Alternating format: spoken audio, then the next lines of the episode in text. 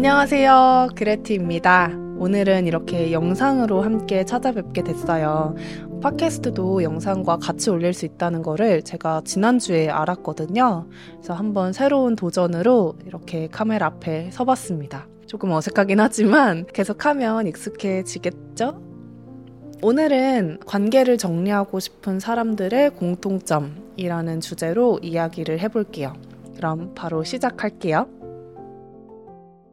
제목을 관계를 정리하고 싶은 사람들의 공통점이라고 했지만 사실은 이걸 반대로 말하면 계속 보고 싶은 사람들이 가지고 있는 특징이라고 할 수 있을 것 같아요. 이 사람과의 관계도 자본이잖아요. 아비투스라는 책에 보면은 이 사람들이 가지고 있는 일곱 가지 자본을 소개를 하거든요. 그 중에 하나가 바로 사회 자본이에요. 누구와 어울리는가. 이 아비투스라는 개념이 사회학자인 피에르 브루디에가 이 사회 계층은 이 문화 자본에서 비롯된다라고 하면서 쓴 개념이에요. 그러니까 지금 사회에서는 누구와 어울리는지, 내가 어떤 인간관계를 맺고 있는지가 자본이고 중요한 능력이 된다는 거죠.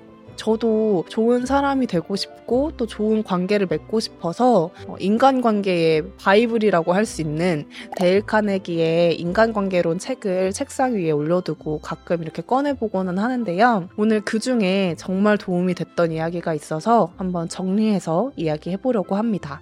책의 일부에서 사람을 다루는 기본 방법으로 총 세 가지를 이야기하고 있어요. 그 중에 하나가 솔직하게, 진심으로 인정하고 칭찬하라. 이렇게 나와 있어요.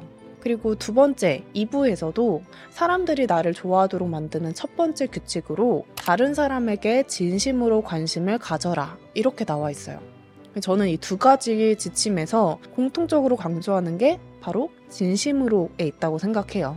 여기서 진심으로의 의미를 제뉴인이라는 단어로 표현했거든요. 제가 이 제뉴인이라는 단어를 보자마자 저한테 정확하게 이 이야기를 해줬던 사람이 생각이 나더라고요.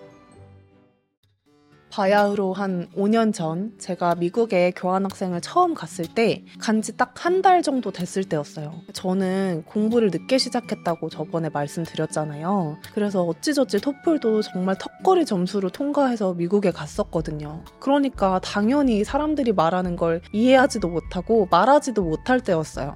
그렇게 위축이 되어 있다 보니까 누군가를 만나서 대화를 할 때도 그 사람의 말을 중간에 끊고 아, 나 그 단어 몰라서 지금 너가 하는 말 못 알아듣겠어 라고 말을 할 수가 없는 거예요. 너무 미안해서. 그래서 그냥 알아듣는 척하고 어, 그렇구나 하고 넘어갔는데 상대방은 다 느꼈겠죠. 얘가 지금 못 알아듣고 있는데 알아듣는 척 하는구나.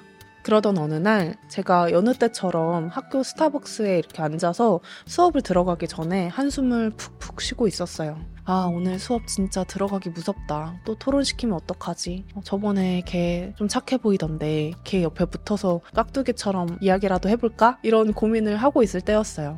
그런데 거기가 굉장히 큰 테이블이 하나가 이렇게 있고 거기에 사람들이 이렇게 같이 앉아서 뭐 누구는 커피도 마시고 누구는 공부도 하고 누구는 친구들이랑 떠들기도 하고 그런 분위기였거든요. 그때 어떤 아저씨 한 분이 제 앞에 이렇게 앉으시더니 이렇게 자기가 싸온 도시락을 꺼내서 점심 식사를 하시는 거예요. 근데 아시는 분들은 아실 텐데 미국 사람들은 모르는 사람이랑도 눈이 이렇게 마주치면 이렇게 웃어요.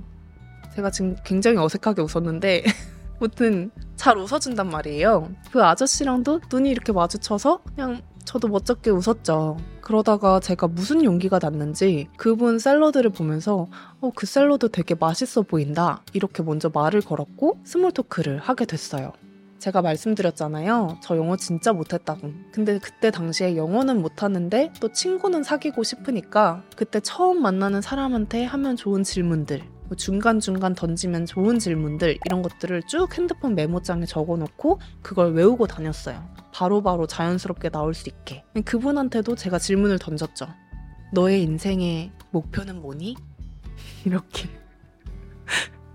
전혀 스몰트코스럽지 않고 너무너무 딥한 질문을 제가 던진 거예요. 그분도 처음에 어?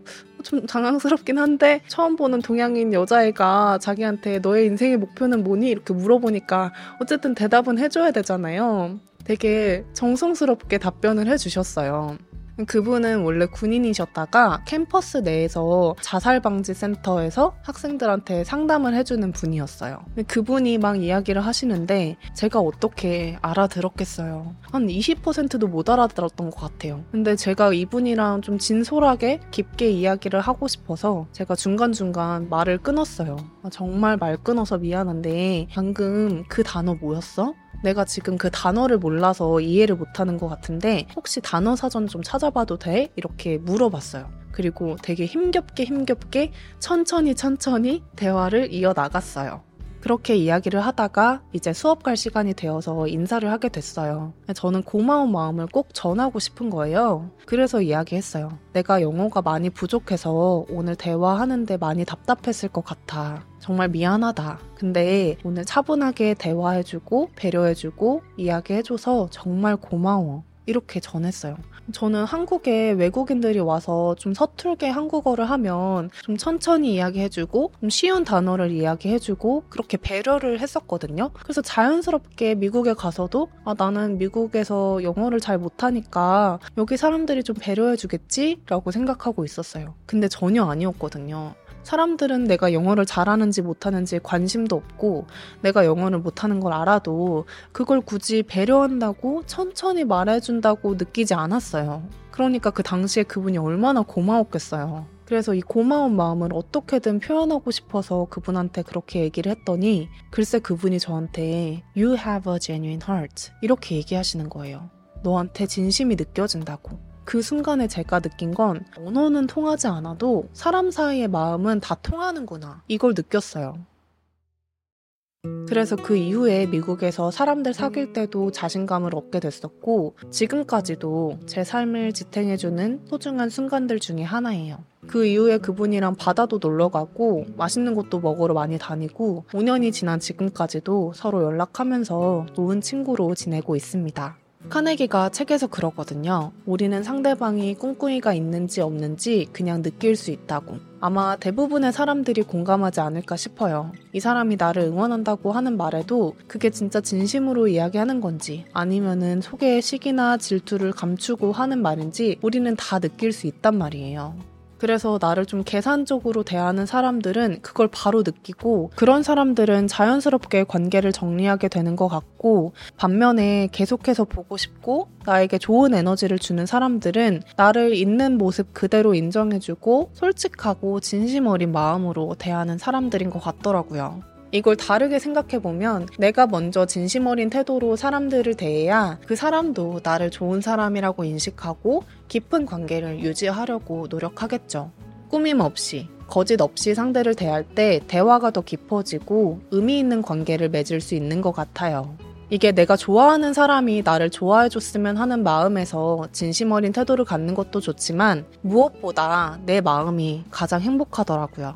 저도 이렇게 말을 하지만 사실 시기하고 질투하는 마음이 들 때도 있어요. 그런데 부러운 감정을 인정하고 싶지 않아서 그 사람의 안 좋은 점을 찾으려고 해봤자 그게 저한테 위로도 안 되고 또 제 마음에 부정적인 감정만 많아지는 것 같더라고요. 또 그럴수록 오히려 좀 냉소적인 사람이 되는 것 같아요. 얼마 전에 제가 그랬거든요. 만나면 너무 부러운 사람들이 있는 그런 모임이 있었는데 그 부러움을 제가 인정하고 싶지 않아서 시기하고 질투하는 마음이 드는 제 모습이 너무 싫은 거예요. 그래서 최근에 마음가짐을 좀 새롭게 하려고 결심하고 그날 사람들을 만나기 전에 아, 오늘은 머리를 비우고 그냥 사랑하고 즐기다가 와야지 이렇게 하고 나갔어요. 근데 웬걸 제가 지금까지 혼자 무슨 생각을 했나 싶을 정도로 너무 즐겁고 행복하고 심지어 유익 도착하기까지 한 시간이었어요. 무엇보다 그날 집으로 돌아오는 길에 제 마음이 너무 행복하고 가볍더라고요. 정리하자면 카네기가 말했던 것처럼 사람들을 대할 때 진심 어리고 솔직한 태도가 중요한 것 같습니다. 서로에게 바라는 게 없는 관계가 진짜 우정이고 사랑이 될 수 있다는 생각을 해보았어요.